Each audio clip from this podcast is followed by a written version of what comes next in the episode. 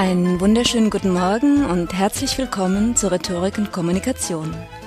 Ich bin Uta Gröschel und heute geht es um Persönlichkeit und Identität. Kenne dich selbst, forderte schon das Orakel in Delphi, und auch heute wollen die meisten Menschen mehr über sich selbst wissen, sich besser einschätzen können. Dieses Wissen um sich selbst bleibt immer lückenhaft und mit blinden Flecken versehen, außerdem sehen die anderen uns immer anders, als wir uns selbst sehen. Die Sozialpsychologen Josef Luft und Harry Ingham unterscheiden vier verschiedene Wissensfelder zur Persönlichkeit. Zum einen die öffentliche Person, die alles umfasst, wovon ich selbst weiß und wovon andere auch wissen, also zum Beispiel die Augenfarbe, den Beruf oder eine ausgeprägte Vorliebe für Schokolade und Calvin and Hobbes Comics. Zweitens ist da die private Person, also alles an mir, wovon nur ich selbst weiß. Die geheimen und manchmal hässlichen Gedanken und Gelüste, die peinlichen Fernsehsendungen, die ich nur unbeobachtet ansehe, oder alle öffentlichkeitsungeeigneten, popeligen oder genüsslichen Körperlichkeiten. Der dritte Bereich ist der blinde Fleck, der alles umfasst, was andere von mir wissen, aber ich selbst nicht. Dazu gehören sowohl Kleinigkeiten wie Sprechgewohnheiten, etwa wenn jemand seine Sätze fast immer mit »Ja« beendet, als auch ernstere Fragen, etwa wenn für alle Freunde erkennbar ist, dass man immer in genau der gleichen ungesunden Art von Beziehung landet, während man selbst eher die Einzigartigkeit seiner jeweiligen Angebeteten sieht. Der vierte Bereich ist das Unterbewusste. Alles, was weder wir selbst noch andere von uns wissen, etwa Beweggründe für unser Handeln, die uns selbst nicht bewusst und für andere ebenfalls nicht ersichtlich sind. Falls Freud recht hatte und der Mensch als Gegenstück zum lebensbejahenden Eros auch den Todestrieb Thanatos beherbergt, dann würde dieser in den Bereich des Unterbewussten fallen.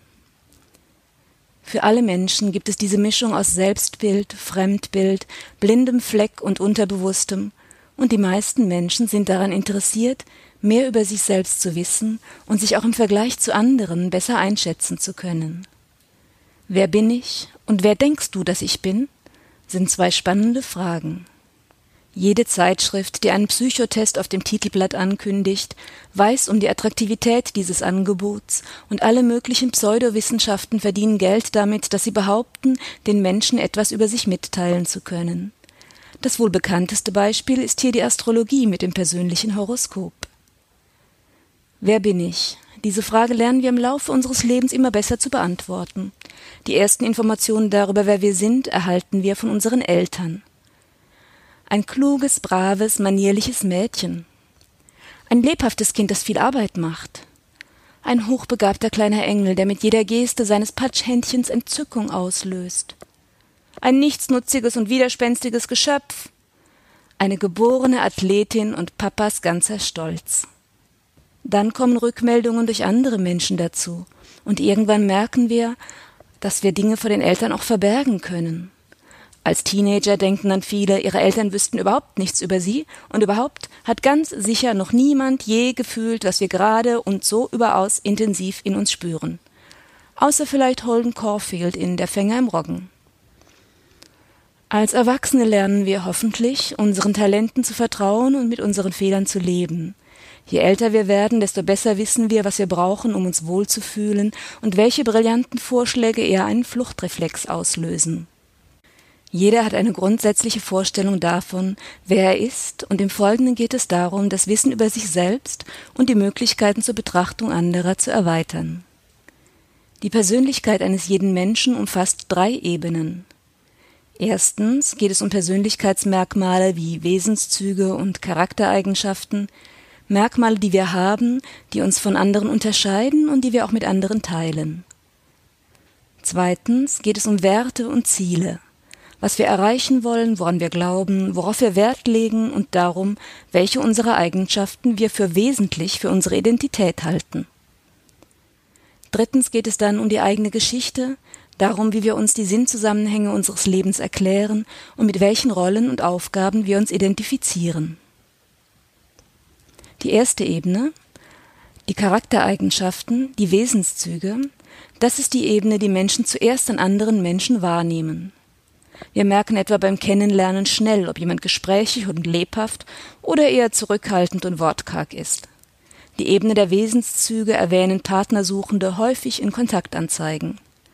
Charmante, quirlige Frau mit viel Interesse für Literatur und Kunst, spontan, ein bisschen chaotisch und immer für eine Überraschung gut, mit eigenem Kopf, eigenen Meinungen und lebhaftem Temperament, sucht aktiven Partner für gemeinsame Ausflüge und Unternehmungen. Diese Persönlichkeitsmerkmale werden die Big Five, die großen Fünf genannt. Es handelt sich um fünf Gegenstückpaare, also zehn Gruppen von Eigenschaften, die häufig, aber nicht zwangsläufig, gemeinsam auftreten. Das bekannteste Gegenstückpaar ist wohl die schon von Carl Jung eingeführte Unterscheidung von Extraversion und Introversion, also die Hinwendung zu anderen oder die in sich selbst Gekehrtheit. Wer bei einem dieser Gegenstückpaare, also zum Beispiel bei der Extroversion und Introversion, überwiegend Eigenschaften aus der Extroversion wie Gesprächigkeit und Lebhaftigkeit aufweist, kann gleichzeitig gerne alleine sein und Partys und Events hassen, also Eigenschaften besitzen, die eher zur Introversion gehören. Eigenschaften einer Seite schließen also Eigenschaften der anderen Seite keinesfalls aus, aber sie treten messbar häufiger gemeinsam auf als in Kombination mit Eigenschaften der jeweils anderen Seite. Diese gemeinsamen Kombinationen betrachten wir näher. Zur Extraversion zählt die Neigung zu Geselligkeit, Gesprächigkeit, Aktivität und Dominanz, Herzlichkeit, Wärme, Durchsetzungsfähigkeit, Führungstalent, Lebenslust, Lebhaftigkeit und Selbstsicherheit. Ein Musterbeispiel einer charismatisch extravertierten Führungspersönlichkeit findet sich im Fluch der Karibik in Captain Jack Sparrow, fabelhaft verkörpert vom unvergleichlichen Johnny Depp. Die extravagante Aufmachung vom Lidstrich bis zu den tattoobedeckten Armen, die charismatische Ausstrahlung verbunden mit dem Stolz darauf, Kapitän der legendären Black Pearl zu sein und der beste Pirat aller Zeiten, sein Witz, sein Bravado sind eine herrliche Illustration der Extraversion. Wie Jack sagen würde, klar soweit? Ausgesprochen extravertierte Figuren spielte häufig auch die große Catherine Hepburn, etwa die Figur der Susan Vance im Filmklassiker »Leoparden küsst man nicht«. Die attraktive Susan redet wie ein Wasserfall und mehrmals steht ihr Filmpartner Cary Grant als introvertierter Wissenschaftler David Huxley mit erhobener Hand und offenem Mund da und gibt schließlich den Versuch auf, seine Informationen an die Frau zu bringen. Susan überlistet ihn, mit ihr und ihrem Leoparden zur Erbtante nach Connecticut zu fahren. Sie bringt ihn dazu, nächtens das Schlafzimmerfenster eines Anwalts mit Steinchen zu bewerfen, buddelt mit ihm ein Riesengrundstück auf der Suche nach einem Dinosaurierknochen um und setzt alles daran, ihn nicht zu seiner humorlosen Verlobten zurückkehren zu lassen. Extraversion zeigte Eddie Murphy als unvergesslicher, dauerplaudernder und zur Freundschaft wild entschlossener Esel in Schreck. Ein perfekter Satz für extravertierte Menschen wäre, »Oh ja, lasst uns alle zusammen etwas richtig Spannendes unternehmen.« Ein ideales Umfeld für Extravertierte ist ein Kostümfest oder ein Marktplatz, am besten mit einer Gelegenheit zum Feilschen. Das Gegenüber der Extraversion ist die Introversion.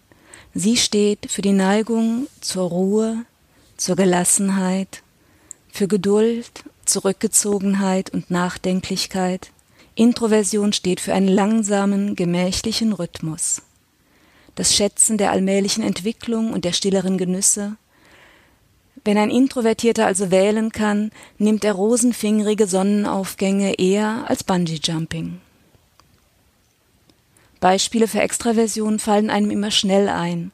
Für introvertiertere Modelle muss man etwas länger nachdenken.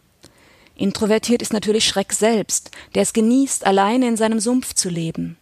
Introvertiert waren auch all die wortkargen Cowboys der alten Westernfilme mit John Wayne oder Gary Cooper. Oder aus neuerer Zeit im Film Brokeback Mountain Heath Ledger als mit sich selbst kämpfendem homosexuellen Cowboy Ennis Del Mar. Gute Spiele für Introvertierte sind Schach und Solitär.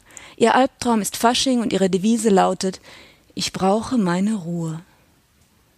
Soweit der Einstieg in die Persönlichkeitsmerkmale. Um die nächsten vier Gegensatzpaare, um Verträglichkeit, Gewissenhaftigkeit, emotionale Beweglichkeit und Offenheit, geht es dann im nächsten Podcast. In diesem Sinne, auf Wiederhören, alles Gute und eine schöne Woche.